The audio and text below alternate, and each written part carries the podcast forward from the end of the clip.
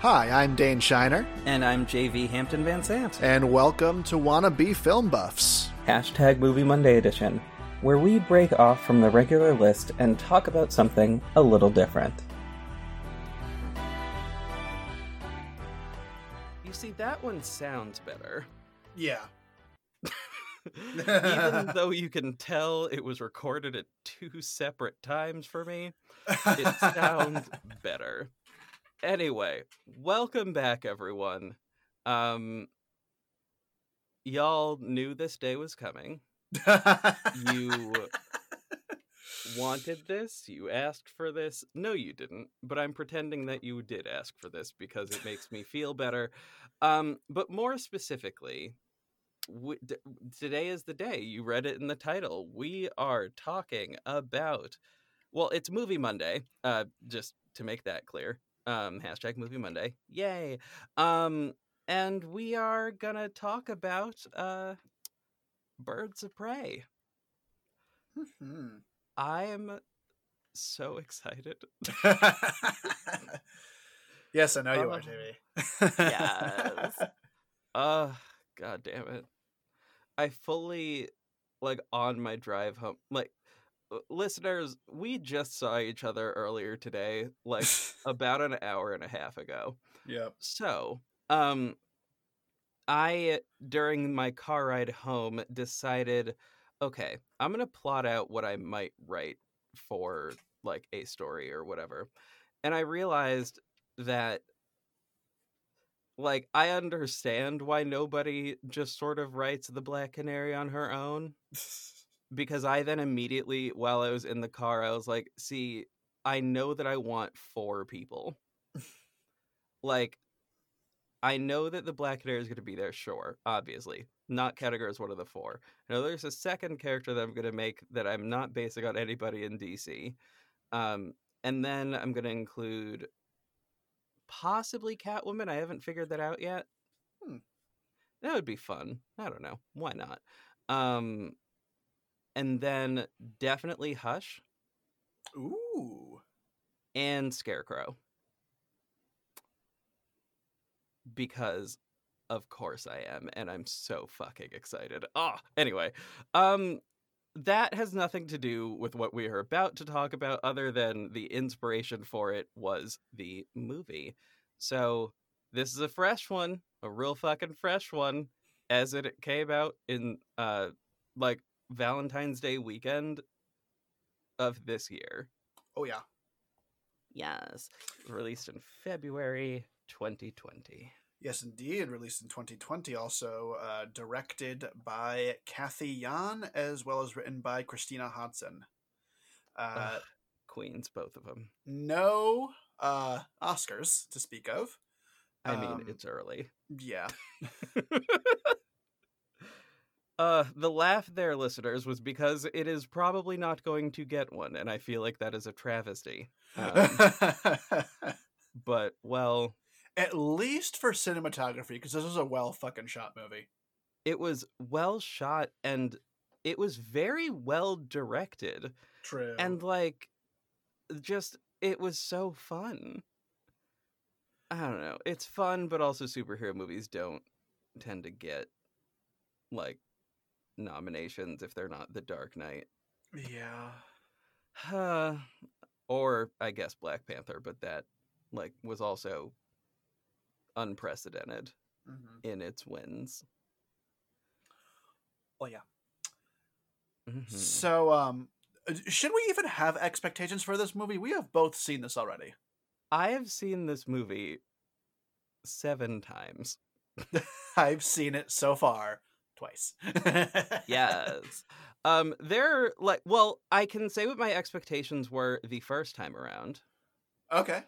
Um, so my expectations back then, the first time around when I saw this, um, I was expecting to be entertained by Harley and not annoyed by her, and also be simply looking at the directing. I was expecting a better view of Harley than um than we got in Suicide Squad. The reason for which, um, well, the reason that I had assumed that that would probably be the case is because I, I found it just tends to happen that when you have a woman direct a female led action movie, um, it, it, it tends to go better. Mm. Re Wonder Woman and things of that nature. Oh yes. So I th- I I had like expectations that I thought were reasonable. And I also expected to see the canary cry and well, spoiler delivered. Yes. But I, guess- mean not spoiler, that was in a trailer, but fine. Yeah. Um, I guess my expectation was just Harley Quinn because I didn't know any of the other characters going into this. That makes me so sad on a core level because they're so fun. I'm I'm not much of a DC reader besides like some Batman. I'm more of a Oh, Marvel I- guy. Well, yeah, that makes sense. I think um the one that like I don't know, like the the only one that I had, would have assumed you knew already was Victor Zsasz. Oh yeah, and Zsasz, and I know a little bit of Black Mask because Oh, that's surprising. yeah, uh, he was in uh, Batman Arkham Origins. Oh, that makes sense. Yeah, those video games are a fucking crash course in Batman lore. That makes a lot of sense. Yeah. And I suppose that would then also make sense why like Renee Montoya probably didn't show up in that or No. like Huntress didn't despite the Mm-hmm. fact that Huntress is amazing and I love her. Um not just because of this movie, like she's pretty great just generally speaking. Uh, Huntress was in Hush, right? um For like five seconds. possibly I, I haven't. I don't know that I while. watched Batman Hush. I like- read it a while Oh, ago. I didn't read it yet. Though I'm like, well, for research now I have to. Um, it's gonna be great. Um, this is gonna be fun. Um, so yeah, I think that's fair. Yeah. I think that's fair as far as expectations are concerned. Mhm. So let's give it. Let's let's dive into this synopsis. Um, Cool. I will attempt to contain myself. Um, um, and I like were it not like five thirty in the evening, I would have attempted to do Margot Robbie's interpretation of Harley Quinn's voice, which Mm, is one of the most wild things. It's not bad. It's just so strange. I love Margot Robbie as Harley Quinn. Right, same. I do too. It's just so interesting because I'm like her. It's it. It occasionally becomes clear that she is from, like that she's not from, um, that she's not from the U.S. That comes through rather a lot. I find. Mhm. Um, and you sort of get that vibe a little bit periodically during the accent, like not in the moments where like it's not even in the moments like the accent is dropped or anything, There's a few but slips. it's in. Yeah, Yeah. Uh, you, you but like tell. slips into American and not into Australian, which is very interesting. Yeah, it's interesting. I guess it's like a multi-layered accent situation, which is fantastic, and she does an amazing job. I I'm so pleased. Do we have another Charlize Theron triple accent going on here? We do, yes, correct. Um, all right. The film starts with Harley Quinn um, telling her story from the beginning through an animated intro. As a child, her deadbeat alcoholic dad tried to get rid of her multiple times until he finally dumped her at a Catholic girls' school. Harley was always a troublemaker, but she got educated and earned a PhD, becoming a psychologist. That's when, she, oh, sorry, that's where she met the Joker and fell in love, leading her to go from Harleen Quinzel to Harley Quinn. However, they have recently broken up since he helped her escape from prison, which was shown at the end of the previous film Suicide Squad. And despite Harley saying she was fine, she did not take it well at all and ends up staying alone in a mm, well that's judgmental in a crummy apartment. Girl whatever. In an apartment of editing in an apartment with a hyena that she adopted na- and named bruce after bruce wayne Harley goes to the Black Mask Club where she gets plastered, drunk. I love how that's in parentheses on here. That is so funny. That is adorable. As if no one reading this synopsis knows what plastered means. Uh, Jesus H. so funny. And annoys a nearby thug who insults her. She ends up smashing his legs and is told by the club's owner, Roman Sionis slash Black Mask, that that was his driver. He does nothing because Harley hasn't told anybody that she and Joker are broken up, since them being a couple gave her immunity from the wrath of Gotham's other thugs. Harley is out with other women whom she overhears saying that she's nothing without Joker and that she'll go running back to him soon enough.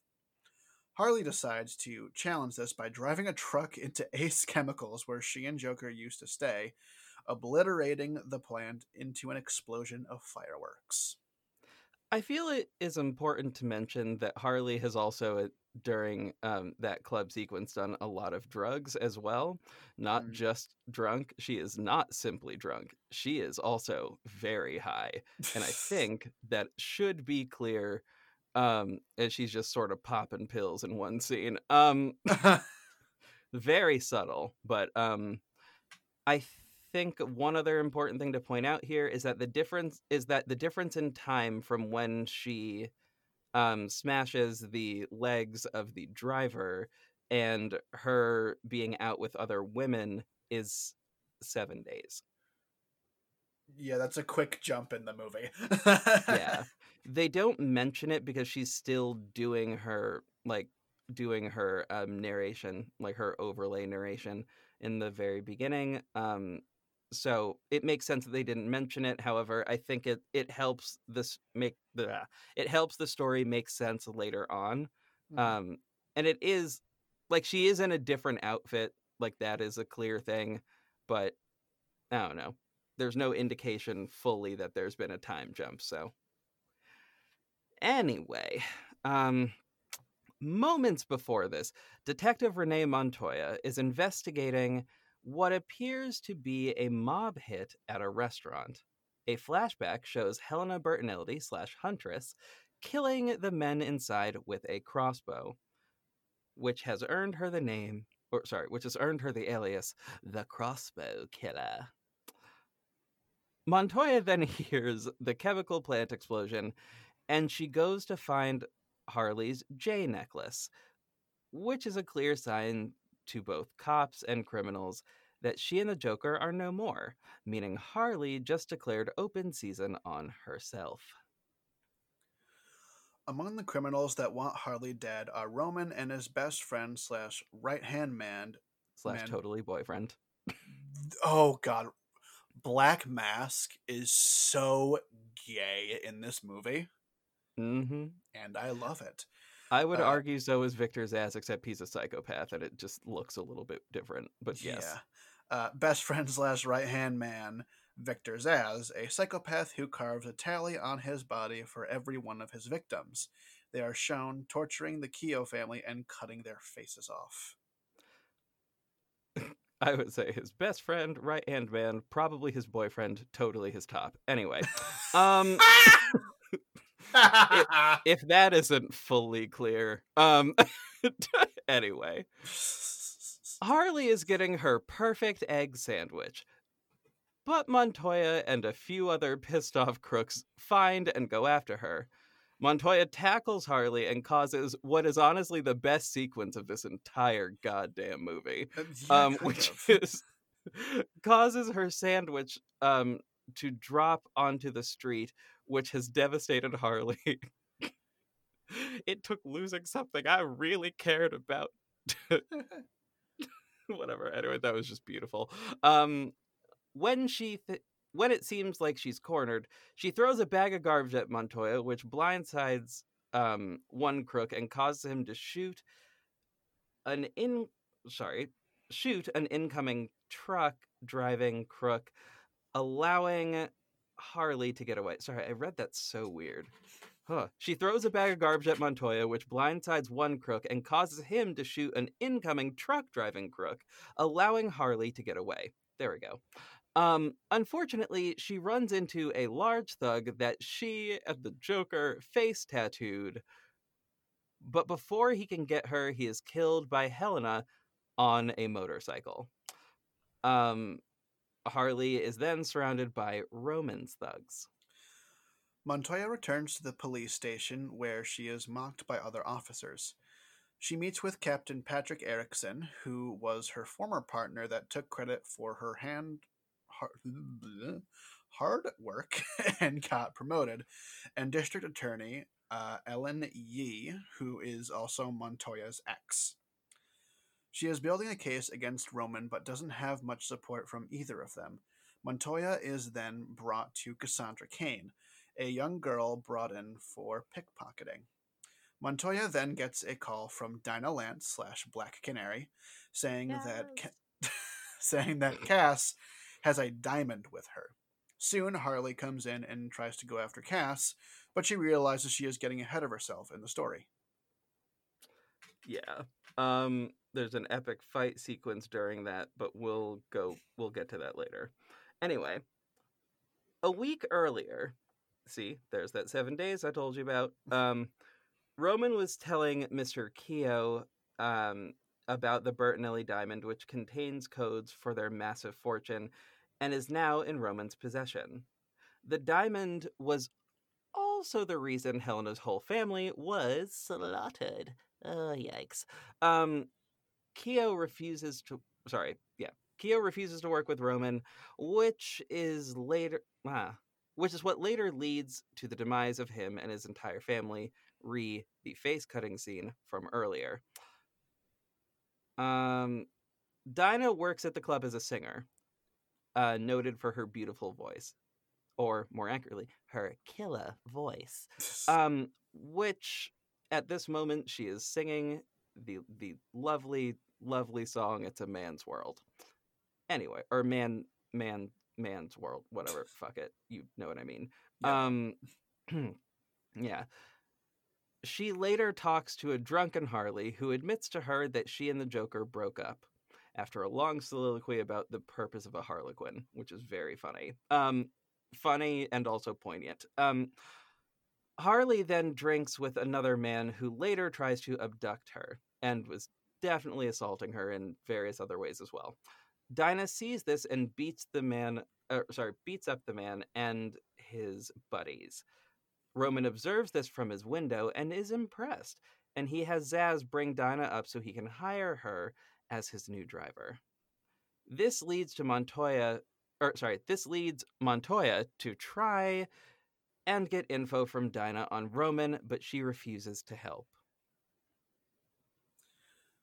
Dinah knows Cass because they live in the same building, and Dinah has a soft spot for Cass since she knows she lives with abusive foster parents. Later on, Cass picks Zsasz's pocket and steals the diamond, but before she is arrested for other stuff she stole. That I just realized that this was out of order. like just that yeah. one section is out of order and it bothers me. Um the way that this happens, he doesn't in, he doesn't tell her to come up to be his driver. What he does instead is um he sends Zsasz down to tell her that she is his new driver. It is not a request. It is simply a she is his new driver. That's the end of the story.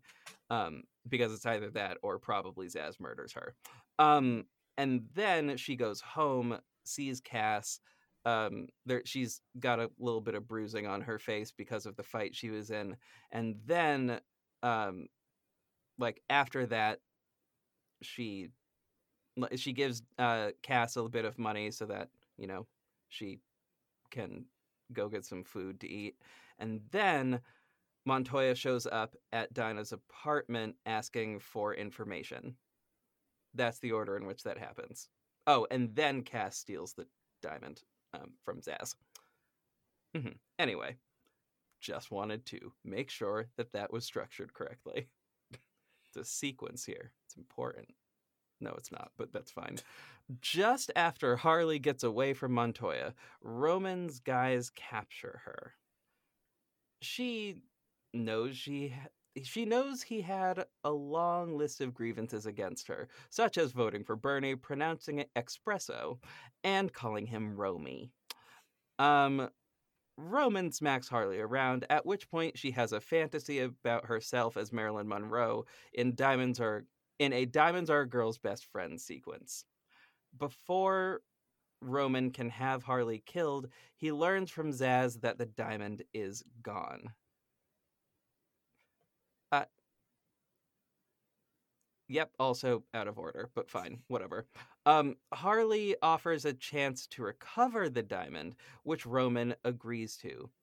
However, he he tells her he agrees to it. However, he also just puts out a bounty on Cass, which exactly is what the next line says. After she leaves, without telling her, he puts out a bounty on Cassandra Cain. Cut to Harley attacking the police station with colored smoke and confetti bombs. She breaks Cass out, but also lets loose other crooks who want to kill her. Harley fights them all on her own, with a little help from Cass utilizing a baseball bat and lighter, among other things. More hmm. goons who want Cass and the diamond shows up, and after inhaling some coke, Harley kills them. She escapes the station with Cass in tow and takes her somewhere safe. Inhaling some coke. After inhaling some coke, Harley kills them is possibly the best descriptor of what happened there because it's just accurate. Mm. Though, granted, it does sound, it makes it sound like she just snorted it super quick. Like she just decided she was going to do a line real quick rather than one of them shot the bags of cocaine that were in police storage. Um, and then it was it's powder, so it was flying up in the air, and Harley sniffs the air and gets immediately super high, which is also not how Coke works, but fine. Um, anyway, Roman learns that Harley and Cass got away from his goons. He loses his shit and spots a woman named Erica in his club laughing. And Ro- and Zsasz convinces Roman that she is laughing at him. Given that he is a complete and utter narcissist, he orders and a fucking creep. Um, he orders Erica to dance on the table and t- and to take off her dress, going as far as to order her friend to cut it off of her. This shows Dinah just how monstrous Roman actually is. I added the actually, but fine. Harley learns that Cass swallowed the diamond and goes to a supermarket to buy laxatives, warning her that anyone else will have no problem cutting it out of her. They rob their supplies and go back to Harley's apartment, which is above a Taiwanese restaurant run by Doc, a kindly man who keeps Harley safe. After Harley and Cass go upstairs, Helena approaches Doc to ask for Harley. Harley then cuts to Helena's backstory. After her family was murdered by mob boss Stefano Galante, one of the Galante goons saw that she survived but took her away to Sicily to stay with his brother and sister. They trained Brother Helena, mother, brother, brother and father. Okay. Yes. Uh, they trained uh, Helena to become the killer that she is now. She killed Galante, and the mob guys from earlier were the firing squad that killed her family. Zsasz is the last name on her list. Oh yeah. Um and we realize that throughout this movie she's killed multiple of them thus far, including the one that was in the restaurant. Now, back at the police station, Montoya finds out that Yee went behind her back and told Erickson that she stole evidence from a crime scene. And Erickson suspends Montoya. I can get this next one too, if you Sure. want. Okay. Harley's apartment comes under attack by one of Roman's goons. The place is blown up and Bruce goes missing. This saddest sequence in this whole thing. Mm. Um, Harley learns that Doc sold her out to Roman's goons because they paid him extremely well and meant that he could get the fuck out of Gotham, which I also feel like is a very important thing there. Like it, his his selling her out was a little bit justifiable. I thought anyway. Anyway. Also, I feel actually theory right here. Mhm. I'm pretty sure it was Doc at the door. Ah. Like I know that it they Ah. said it was the police. I feel like it was probably Doc letting her know that like she was about to be under attack Huh. so that he would have time to get like so he had time to get out but he didn't want to just leave her. They don't say it, but that's what I'm assuming. Mainly because I don't like the idea of thinking of Doc as a shitty person. I don't think he is. I think he's a nice dude. I don't know. Anyway, um, Harley then contacts Roman and offers to trade Cass in exchange for immunity. He agreed and has Dinah drive Zsasz to meet them, but Zsasz spots a text exchange between Dinah and Montoya uh, to let her know where they are headed. He informs Roman, who becomes upset and puts on his black mask. Yes. Uh, Harley arranges to be met at an amusement park in a spot called the Booby Trap, where she used to hide with Joker. Cass learns about the betrayal as Harley straps her to a toilet so she can pass the diamond. Pass the diamond. That's. I just find that so funny. God damn it. Montoya shows up first and fights Harley, nearly taking her in until Harley uncuffs herself and kicks Montoya out of the building. That was a hilarious sequence. Also, fully punch Harley in the tit, and it was the funniest line. Ah, right in the tit is just such a good line. Anyway, uh, yeah. Yes. Dinah and Zsasz show up, but Zsasz hits Harley with a tranquilizer and prepares to kill her. Helena shows up and shoots Zsasz in the neck with an arrow, killing him. The ladies then confront each other um, until they see Roman show up outside with a whole army of thugs. Knowing that he has a bone to pick with all of them, Harley suggests they team up to fight them all. They reluctantly agree and grab a bunch of old weapons mallet for Harm, Harley, bat for Dinah, brass knuckles for Montoya, etc., and head off to fight. They smash and bash their way through a bunch of goons before Roman manages to kidnap Cass. The ladies are cornered by armed goons until Dinah lets out a supersonic scream to take them down and allow Harley to go after Roman on rollerblades. The canary cry. Fuck yeah. Um there's a very fun sequence involving uh Montoya getting shot but being safe because she was wearing a sexy and bulletproof uh bustier, which I thought was very funny because that is also the only time that we see any of the women in like super constricting clothing like that, yeah, which from watching the special features was intentional, which I thought was so fucking cool yeah. and also because that one co- that one costume was a nod to like um a previous Harley costume and video game, which I love. Oh yeah, that's Uh, part of the original Harley costume. At least it looked like it. Yeah. Well, I don't know if it was the original one. Uh, no, because that was like a one piece. Um, yeah, it definitely um, had the same color scheme. it was her Arkham, her Arkham Asylum one, I think. uh, it was her Arkham City. She doesn't have that one in Arkham Oh. Asylum. Yeah, At least I don't that's the one. so. Arkham, yeah, Arkham City. I forgot that Arkham City was a thing, but that's fine. Anyway, um all right harley chases roman and gets knocked over by other goons. Helena rides by and gives harley a pull managing to kill those other goons before causing roman's car to crash. He takes cass to the pier and tries to taunt harley saying she needs him. Harley hits back um, that the criminals in gotham should fear her not roman or the joker um, because she's Harley fucking Quinn. Anyway, before Roman can hurt Cass, she reveals that she planted a grenade on him and pulled the pin out. Harley throws Roman off the pier, where he explodes into bloody chunks before hitting the water. Um, the others join Harley and Cass, relieved that Roman is now gone. The next morning, the ladies gather for tacos and margaritas. Cass goes to pass the diamond, but she and Harley just steal Dinah's car and ride off. Want me to take the next one too? Because it's like three lines. Sure. Later on, Erickson once again takes credit for Montoya's work in bringing down Roman and his empire. She quits the GCPD and joins Dinah and Helena to form the Birds of Prey using the money in the Bertinelli accounts. Harley and Cass pawn the diamond and ride away with Bruce, who did turn up to be alive. Uh, or sorry, who turned up alive? Whatever. Who dis- who was alive? God damn it. Anyway, fine. At, with Harley taking Cass on as an apprentice. Um, Harley says she may be a softie, but she dares anyone else to call her that.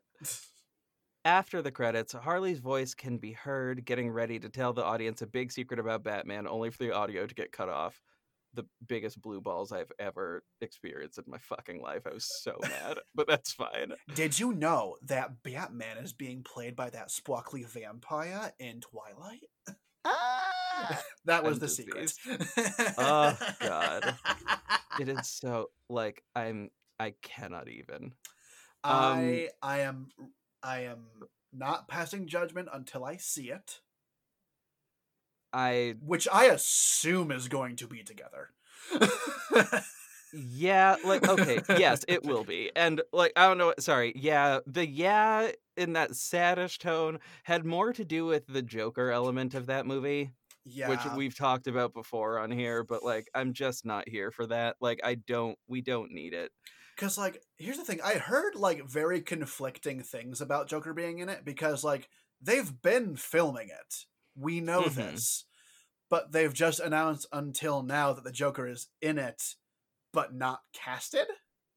Oh yeah, no, that wouldn't make like it makes sense, but it also doesn't. Like I know that if they they probably had to put part of it on hold, I would imagine due to due to COVID. COVID. So Yeah. like maybe there was a break in there because they could not fa- actually film.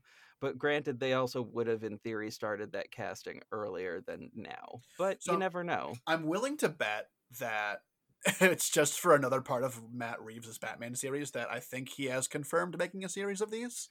Ugh, fucking shit. And like, I mean, I'm cool as long as they're good. I just like I, I honestly I'll be fine with it. I just don't like I'm tired of Batman, but I mean it gives us a Catwoman of color, so I'm fine with it. I'm just confused that like is is this Batman movie like a reboot of the DC cinematic universe because what happens to like the storyline with like Ben Affleck's Batman and That Wonder one's Woman? gone. I think it I think they're I know I, if I recall correctly, Wonder Woman was going to try to just simply be separate from any of those now. Oh, Um, okay. And I think this one similarly is going to be separate from those.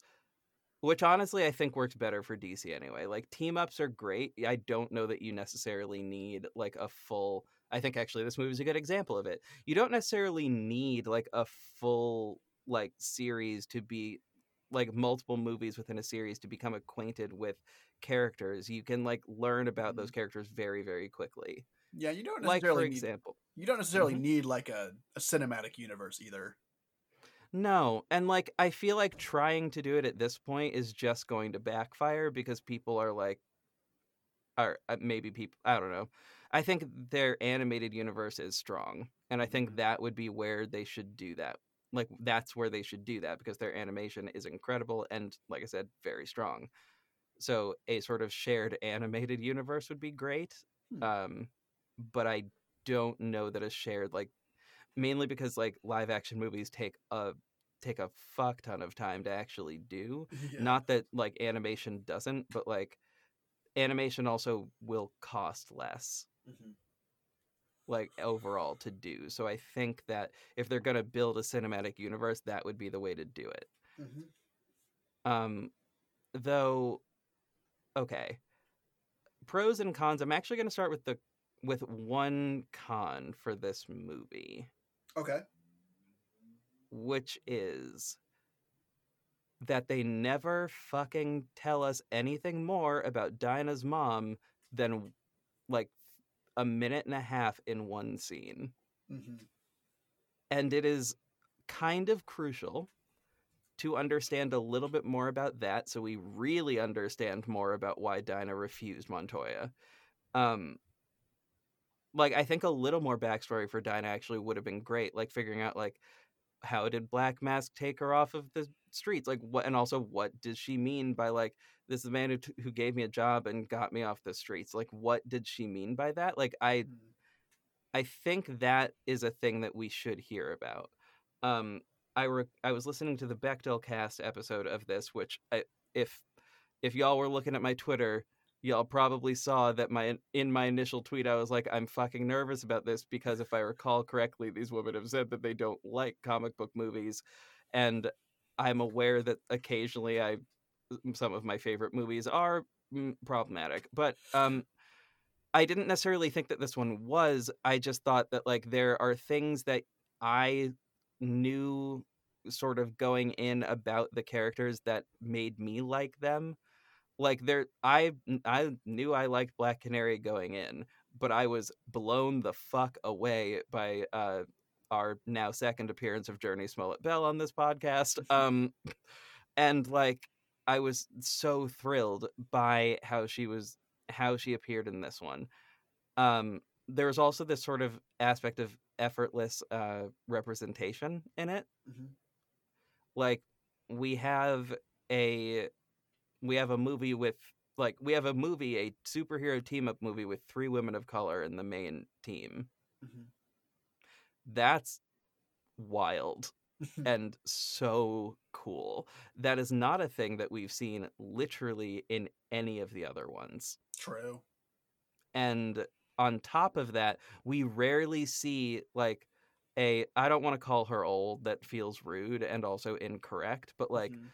an older woman being able to be a hero and Yeah. and and here we have Renee Montoya being just that um and honestly also fucking like she nailed like she fucking nailed it. I mean but of course she nailed it. It's fucking like she's fucking Rosie Perez. Of course she fucking nailed it. Like gir- what? That wasn't a question. Like come on.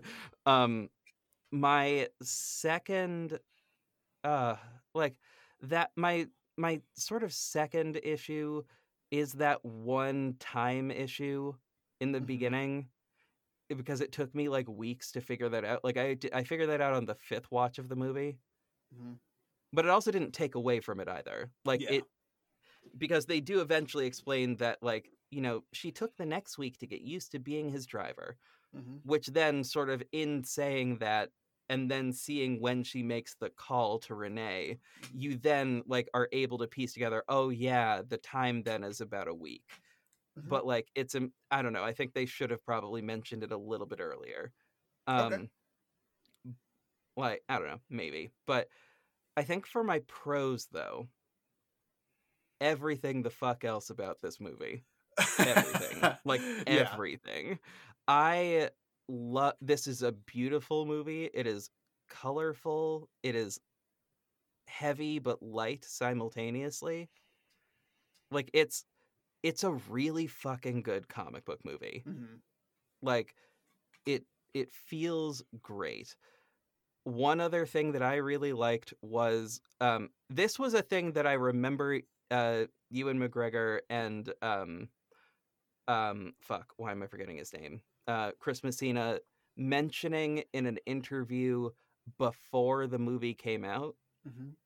which is that they had chosen both of them together had chosen specifically to play both of those characters as gay which there's a i have an analysis thing for this i'm going to put on my psychoanalysis hat the reason i liked that is because they that sort of hmm, one of the expectations if you hear that you've made this villain a gay villain a gay male villain um one of the things that you're just that most uh, most people i would imagine would immediately assume is that that's not um is that they're going to be not as mean to the women in the movie as other people would be. But it sort of reminds us that sexism in the gay community is still very much a thing Yeah. in the in basically every word that Roman says, um, and every like sort of action that Victor Zsasz takes towards any of the um, any of the birds of prey or um, any of the women in the movie, to be completely honest. Oh god, yeah.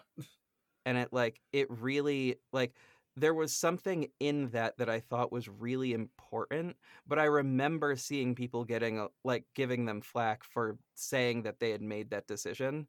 hmm Um and it's like and in subsequent things like after the movie came out and everything else, it wasn't brought back up.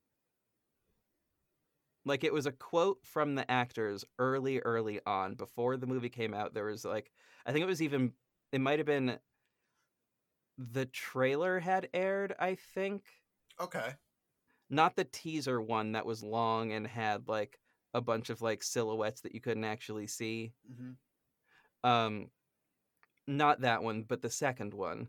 Um that trailer had like I think it was after that that they mentioned something about it and I don't know. It made me think and is also just I think a general good reminder um along with the rest of the sexism that was in this movie um showing it in a way that like I think only if you've done any sort of um analysis of like I think either if you are a woman and have lived through it or if you are um not necessarily a woman but you've done some analysis generally surrounding sexism you get to see a lot of what that looks like to diff like within different generations across these different um across this whole movie. Like for example when she um like after declaring that she is now single um suddenly everybody is like oh well shit that means she's uh, that means she's fair game for us to all kill her despite the fact that like as they stated in the beginning that she is the reason that joker was able to succeed in a lot of his like a lot of his schemes Yeah. which i thought made a lot of sense and is honestly tends to be true also because she has a phd and is smarter than the joker but fine Yes. um. So for my pros and cons, uh, pros, uh, Margot Robbie is fucking excellent in this movie. Like, holy shit, Ugh, she's so good. god yes Um, I also love um how they brought in uh Harley's background studying psychology with some of her psych breakdowns of other characters. oh my god Fucking Oh. Absolutely. that line when she's like you know revenge rarely brings the catharsis we're actually seeking Yeah. Um I- i'm sorry when that happened in theaters i if i recall correctly i died laughing because that is the best line yeah, because we watched this together, didn't we? yeah we did yeah. Um, I also laughed. Um, my personal favorite of Harley's psych breakdowns was the one of Black Mask in the beginning. That one was just great.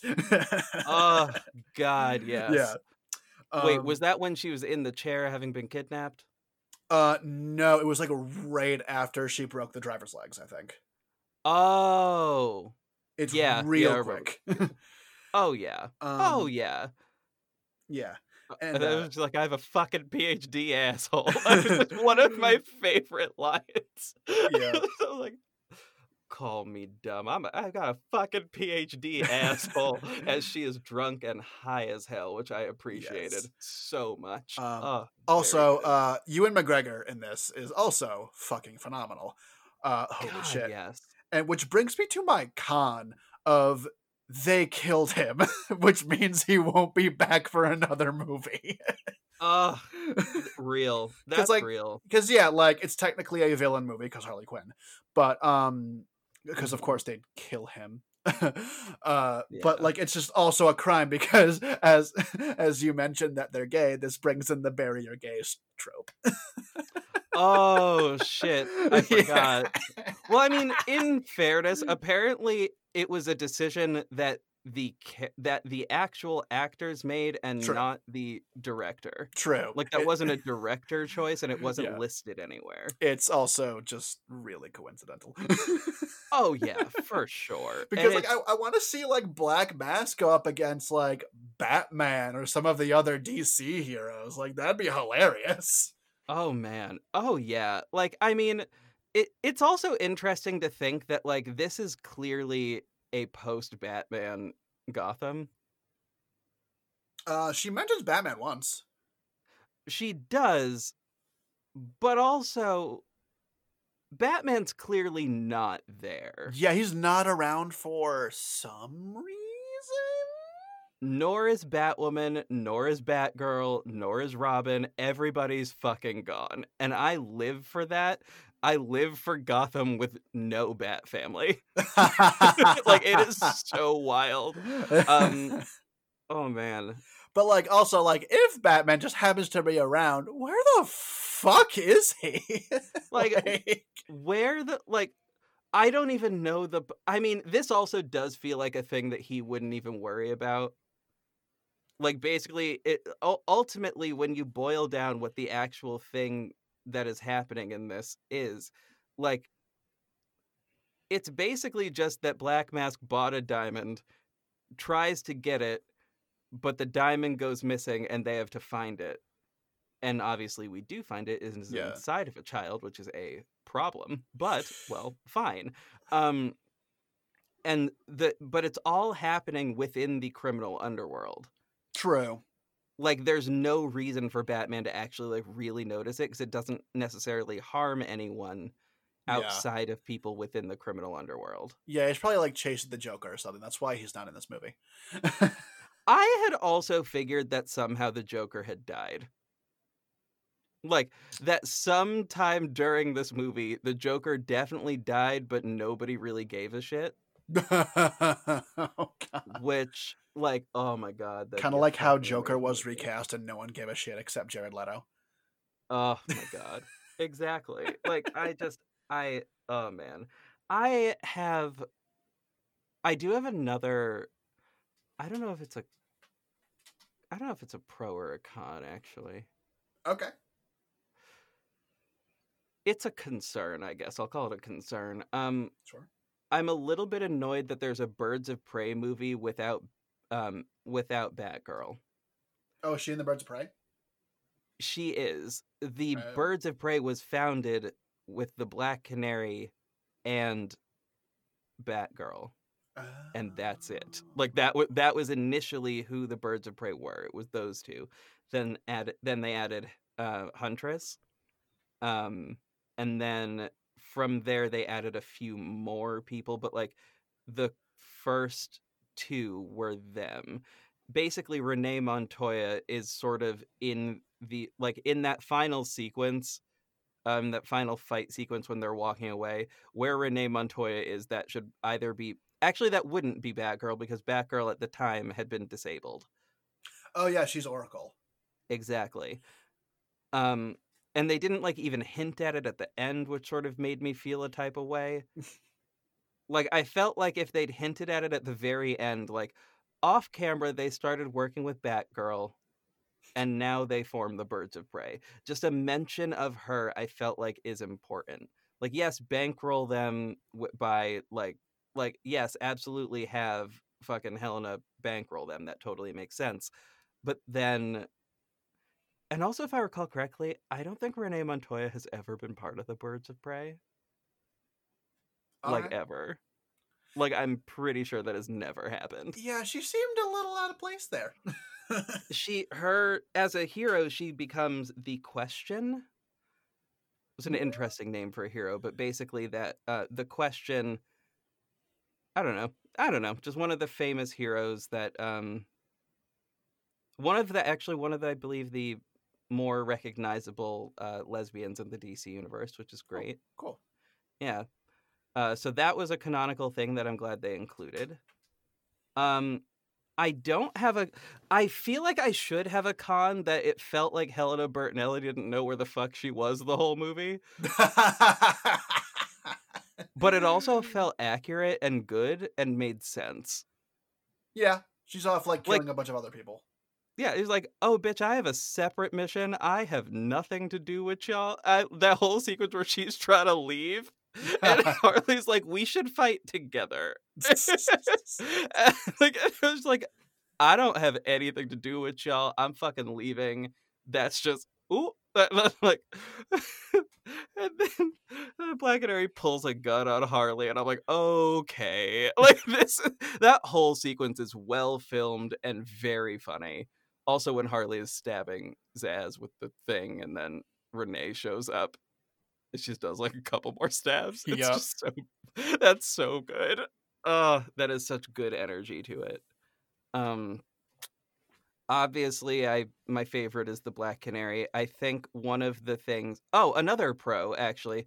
Another pro for me is that uh the Black Canary in this is played by a black woman, which is the first time that that has happened um in any DC thing. I think um Dinah Drake on Arrow is uh I don't I think she's mixed race. I could be wrong. Um in any case, it's just it's really nice. I have a I have a theory. I've told you this. My theory is that um the canary cry makes a lot more sense when it's coming out of a black woman insofar as it feels like it it came from somewhere.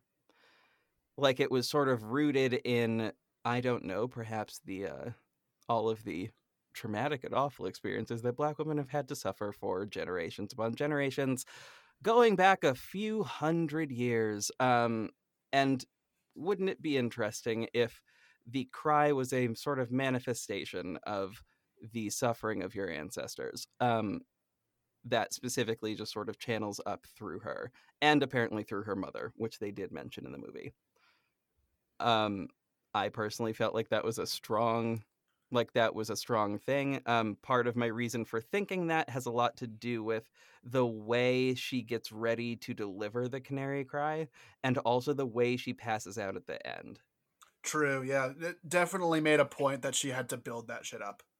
Yeah, she like had to like kneel down, start breathing kind of crazy, and then like, and then let out this like scream that delivered physical force, which is like wild.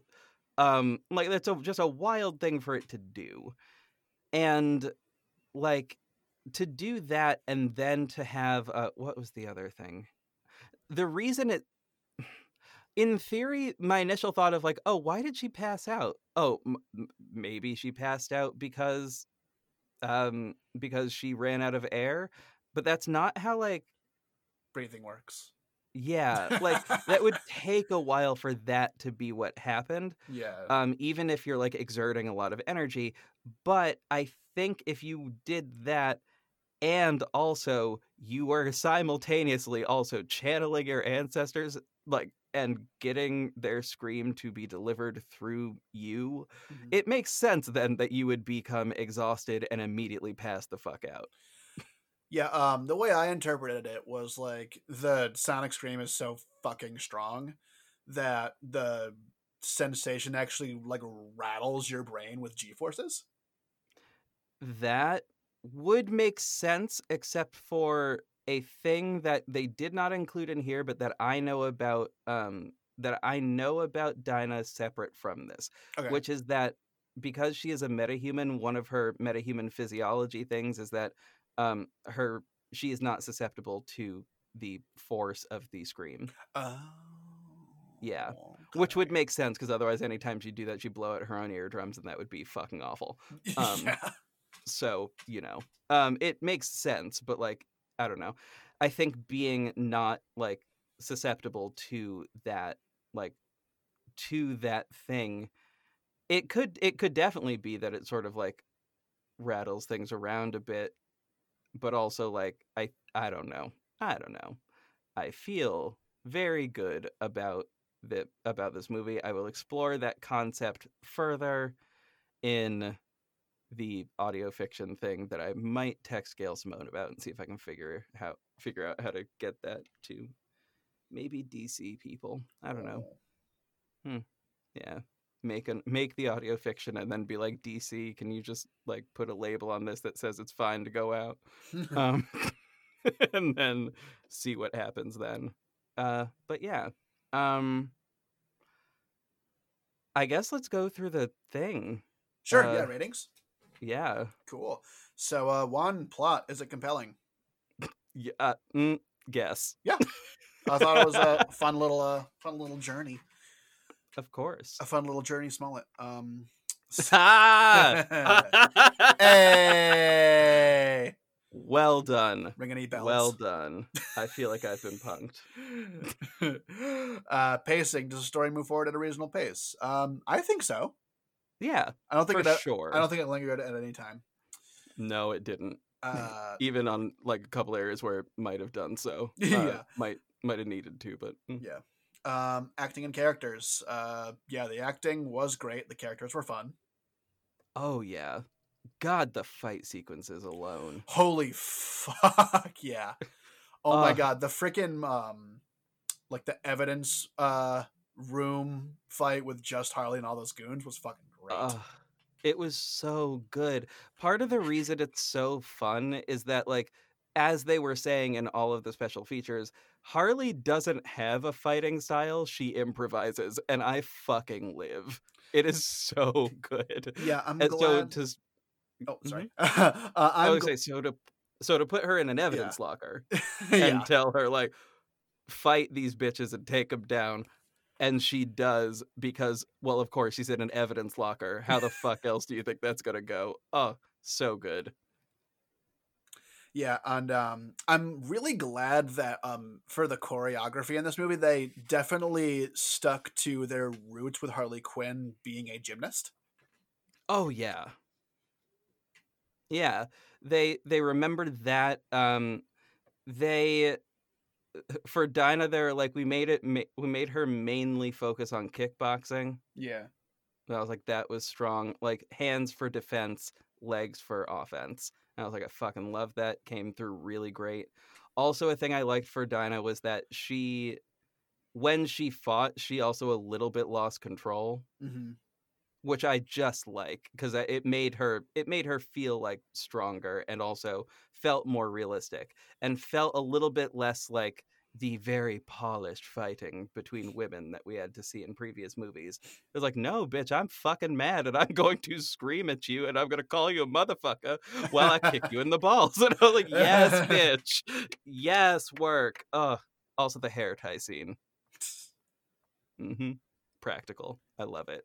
Um, and Uh. with Montoya being a being a boxer, hmm um, and uh, uh, Helena being a well trained fighting machine, so it really does not matter what you what you throw her up against. She's just gonna kill people. It's beautiful.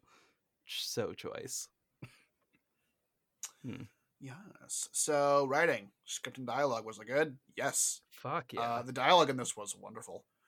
Oh yeah. It felt so real and not like forced, Mhm. and just so good. Ugh, love it. Yeah. Uh, soundtrack. We considering we listened to it in the car today. Yeah, this Yeah. soundtrack. I am not normally for soundtracks that have previously written songs in them, but holy shit, this was a freaking bop. Hell yeah. Like, okay, first of all, if y'all have not seen this movie yet and you want to hear my favorite song off the album, go take a listen to the last track on the album, which is uh, Jurnee Smollett singing It's a Man's, Man's, Man's World, which is truly iconic and so good. Um, also, even if uh, even if she's canceled, Doja Cat has a real good song on the soundtrack. Also, "The Jokes on You" is a great song. Mhm. Ooh, oh god, so good. Yes. Uh, directing. Yeah, Yeah, Fuck I, yeah. I think so. This was just altogether a really well fucking made movie. I'm trying to Um, think what else she directed. I can't think of anything. I will look that up while we continue. Yeah. Uh, cinematography was it well shot? Um, yeah, this was a fucking beautiful movie. Fuck yes. Oh my god, yes. Yeah, in comparison to like previous DC movies like Man of Steel, where it's just like dark and gray. Yeah, and also the fact that this is in Gotham City, Yeah. a a a historically dark ass place. yep. This feels so oh, it feels so good. oh Ugh. yes. So Uh, nice. Uh, immersion. Uh, yeah, I had no problem staying with this movie at all. uh, same. Uh, rewatchability. Well, that was the easiest star to give this movie. This movie is just a bunch of goddamn fun. I'm gonna watch it again. Yeah. like I I've already watched it seven times and I'm gonna watch it again. oh man. Uh, and uh, last one, uh, overall enjoyability. Was it fun or provocative of meaningful thought or emotion? Take Uh, a wild fucking guess. yeah, this movie was a fucking blast, and which makes that a 10 out of 10 for us. Hell yeah. Uh, um this is a pretty confusing 10 out of 10. A little bit. Clearly, Jurnee Smollett Bell uh, delivers ten out of ten quality content. Is Yes. all I can say. Um, like she clearly, uh, given that our two of our um, two of our ten out of tens, or rather two out of my ten out of tens, have been specifically with her in it. Yeah. Um, Cathy Yan directed something called Dead Pigs, which see oh, it's a hmm. It is a Chinese movie that she wrote. This is her first big directorial debut. oh, wow. Zazie Beetz though was apparently in that other movie. Huh. Cool. So there's that. But like I this is wow. That's so good. Oh my god. That's so fucking cool. I'm uh I'm glad that actually it fuck that almost adds another like another point for me that this was like a director's first like big budget like like or maybe not necessarily first big budget but definitely first like first thing that's going to be released worldwide and has a budget of a DC movie. Mhm. Um and like like sort of first foray into this type of movie. And it's this incredible out the gate. oh, yeah. So good.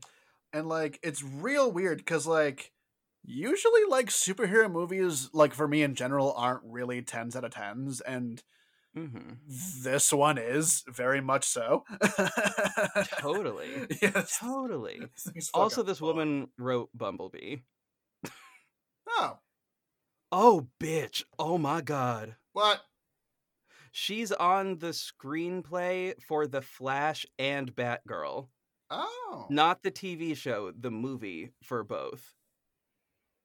I'm I'm I'm screaming. I can't. I can't handle this. I can't handle this. This is going to be so good. It doesn't say who it's going to I I mean they don't know who's going to be in it because they don't have anything for it yet. But this is just going to be a great movie. like I Batgirl's going to be great. I The Flash I'm a little skeptical about, but I'll watch it anyway, you know. Um but that's going to be oh, I'm more excited for Batgirl than I am the Batman. That's just true. Um it'll be very interesting to see what happens. Oof, god, yeah. Shout out to Cathy Yan. She's doing good things and I hope we see another one of these movies. Um like I hope that the next one we get that has Harley in it is a Gotham City Sirens. I really truly do hope that that's what happens next and I think that that could happen and I think it should. There's no reason we should only get one more one more version of Margot Robbie like the uh, as as Harley. There's no reason we should only have one more of those. We need more. yeah There like should be at least four. yeah harley is the dc universe's deadpool like everyone fucking loves harley and everyone wants more of her Hell yeah. With all of the good reason. Yeah. She's like at, okay. There have been there have been so many analyses of this that it doesn't really need to happen, but like obviously she got like she's a better character. First of all, she's a better character than the Joker. Let us just simply say that right off the bat. In that she is smarter, more ruthless, and a little psychotic. And by little I mean a lot. and like that as a combo is better than just the joker's nihilism yeah or at least like it's Mhm. at least this version of the Joker we keep getting that's like written by the Rick and Morty fandom. Uh, Ooh. Ooh. Oh god. Oh god. We're gonna get dragged. I can't. I'm locking my Twitter. I don't fucking care. I'm joking. I'm locking my Twitter is my new um that I know that that's not like an actual thing right now, but I'm a, like that should be the new um that should be the new I'm going to log out. Ooh. Um don't at me. oh man. But I like uh, she's and she only gets better when you remove her from the Joker Yeah. because as a character she stands out as being as being like just interesting and also like yeah i don't even know that i would say 90% of the time that she's evil especially in this it's more that she just does whatever the fuck she pleases yeah. because she's smart and can and does some heists because she's smart and can and like i don't think there's anything wrong with that i think that's actually a a pretty great characteristic. I will note and i know that i've noted this to you before it is very interesting the number of people um, in gotham with phds that become villains. Uh, yeah, that's telling. it's almost like student loans will do that to you dragging Sallie Mae on this podcast. Woo! Um anyway, how do I like I, I like dragging specifically Sallie Mae, despite the fact that there are other loan agencies and creditors. Um, but Sallie Mae specifically can fuck off. Um, anyway, I like I just this movie is incredible. I I feel like it didn't get its fair shake by a lot of people either because people had like very sexist expectations for this movie yeah, or assumed that this movie was going to fail before giving it a shot. Yeah. um for the simple reason of it stars women and isn't necessarily designed for the male gaze. Also like the number of men who are like she's not hot in this movie and i'm like she's showing as much if not more skin in this movie than she did in the last one. I don't understand. I think it's just that oh seeing somebody as a full human being for a lot of dudes apparently doesn't actually make them sexy anymore. Huh. Who'd have thought who'd have thought that dehumanization was their kink? Anyway Mm. there was a giant eye roll there and i Yep. hope it was audible. Um God, did you see that one YouTuber's meltdown about Parasite winning Best Picture over Joker? i did oh my god oh God, I, I, I, I posted this wonderful comment on it that's getting uh, a few likes because he was really upset because like best because according to him like foreign films shouldn't be up for Best Picture. Um, fucking idiot and then I put wait till he figures out that Lord of the Rings aren't American. oh my god. Oh my god. Also wait till he realizes that a lot of his favorite shows are probably filmed in canada. Yeah. like girl like i can't even. It's so fucking funny to me. Also if the studio that's releasing it is in america which most of them are hmm mm, pretty sure it counts and even if it wasn't if it was a film of note which which is important here hmm then it deserves to be on the list. So fuck that guy. Also, like, oh, there's one other thing I don't think we talked about, but it's one thing that I know angered a lot of people. Oh, what? More accurately, angered a lot of white people. That's sort of important for the context. Um, that is young Miss Cassandra Cain. Okay. typically well one important piece of information is that cassandra cain is i believe the fifth batgirl at a certain point she becomes batgirl Yeah. which is interesting um her backstory though is basically that she is one mute and two um a killing machine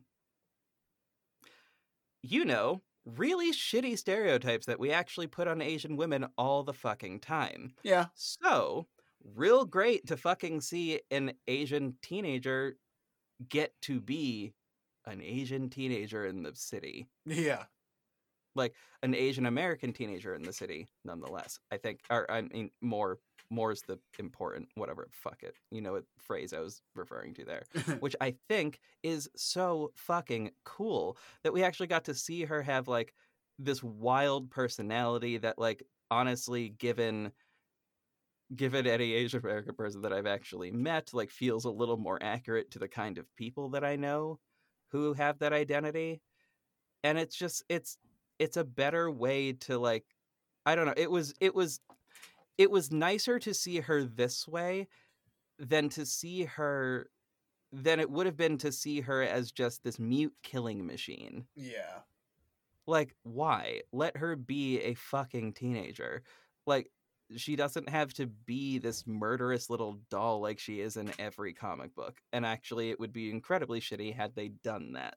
And i think that it helps it helps that the director was at one point a young asian american girl herself. Mm. probably. In any case i think it uh i think that went really well. I know that that didn't go over with well with a lot of people to which the only other argument that i heard that was fucking great is hey remember how there's like nine different batman? Like just nine different batman throughout like all of all of the movies for batman guess what? We get a we can have at least more than one cassandra cain yeah. we we deserve and we can have that. Um similarly we can have more than one version of the black canary which we've already had previously and that was already canonical. So mm, fuck off. Anyway there we are. Also same with huntress. She has a weird backstory too but and it wasn't it was kind of the same as what happened in here but like there are also elements of it that weren't like what happened in this movie. Like a lot of elements but like most of most of the time her character is not such that she's eh, very socially awkward but i just like that as a thing. Okay. she i like her as being mildly socially awkward yeah. and being just deeply uncomfortable around everybody. It's like i don't know any of you. This is weird also the power of like a movie where women get to fight alongside each other together and like but also still at the end of the day like it fe- like it's a forced thing that has to happen simply because they all want to live. Um but then also like at the end of it they're able to be like you know what? That was pretty great. We fought our way out of that and that was fucking awesome and we saved the day. Good job girls. Also i don't i, I don't fuck with y'all. Um like except for the some of them and then an apology from uh to from uh um renee to to harley was just cute it's like i underestimated you she said i'm used to it and i was like damn Oh. yeah, I was like, that's sad, but also like it was just cute to see that as a moment. Um, also, watching a woman uh, quit the cops because they're assholes is very relevant right now. Um, so.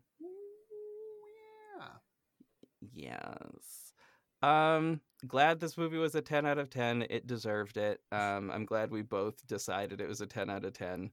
I I just like it's such a good movie, and I don't like it. it I I. It's not like I don't think it's fair to like put it on a movie like this one to revitalize the DC universe. I don't think that's fair to put on any of the movies, but particularly not this one yeah. um because it just is a standalone great movie separate from anything else which is so nice and very good and we deserved it it's a good romp it's a good time and yay and i am just going to go off on a limb and say it's going to be my favorite movie of 2020 All right. and that includes wonder woman because at this point i don't want to see that movie it's been pushed back to november and i'm just pissed like like I'm just mad. Like it's been pushed back. I was talking, Data. I was talking to you about this earlier. It's been pushed back by a full year from its original release date. It did that, none of that needed to happen. None of it. Not a single bit of it. We could have had this movie like October of last year. The fact that we didn't is horseshit, and I'm angry, and I'm I will I will stay enraged about this because that movie they keep telling us how great it's going to be, how it's going to be kind of game changing. Now all of the merch came out, so we now can see Barbara Minerva as like Cheetah, which is a thing they were trying to keep under wraps. But again, if they just fucking released the movie, maybe we wouldn't have found this out before they actually could show us on the fucking screen. Hmm. It's almost like they don't, it's almost like they want to un for no actual real good reason rely solely on the revenue from that part despite the fact that this movie already is going to make bank and it already has made bank like it's like it's going to even if it's not in theaters it would make so much money think of the sheer number of people who would buy it out of the like Pri- amazon prime video Mhm. like thing where they have new releases like ever I I don't have a single friend who wouldn't do that. I don't think. I'm granted I would also just have outright buy it and it would be on my account and well more than one person has that account. So anyway, fine. But like still, like it would it would make a lot of fucking money, probably more than if they didn't do that. Um and now it's being pushed back because of Tenet, which doesn't even look like that interesting of a movie. Anyway, fine, fine, fine. Um, but yeah, if you guys want to have a want to watch a fun movie in an afternoon, this is one for you. Enjoy it. Um, check back in with us on Friday. We have literally already recorded that episode, and it has already been posted.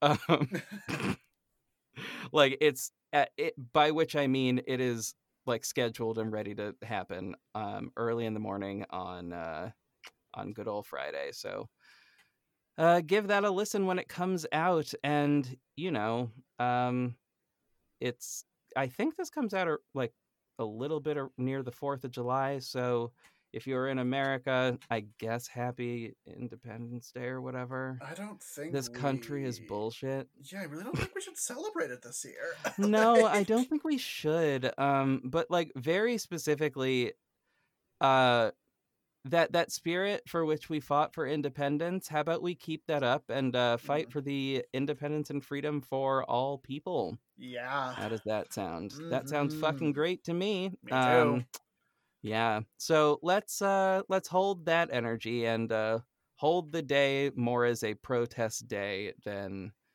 just a general casual day yeah uh be well my dear favorite listeners our dear favorite listeners all of you lovely lovely people. Uh shout out to wouter specifically who just started listening to us. Um yeah anyway. Um and uh be well do as much good work as y'all possibly can do. Turn up to uh i'm gonna say turn up to some diamonds but that's not really that doesn't work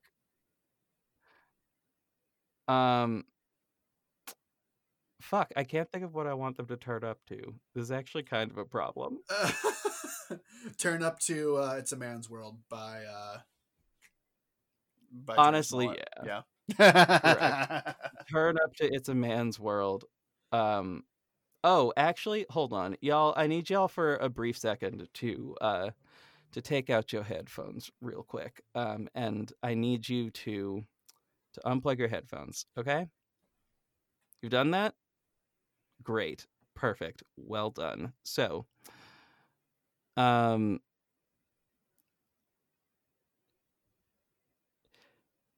Hey Siri, uh, how about you rate wannabe film buffs a uh, at five stars on on iTunes?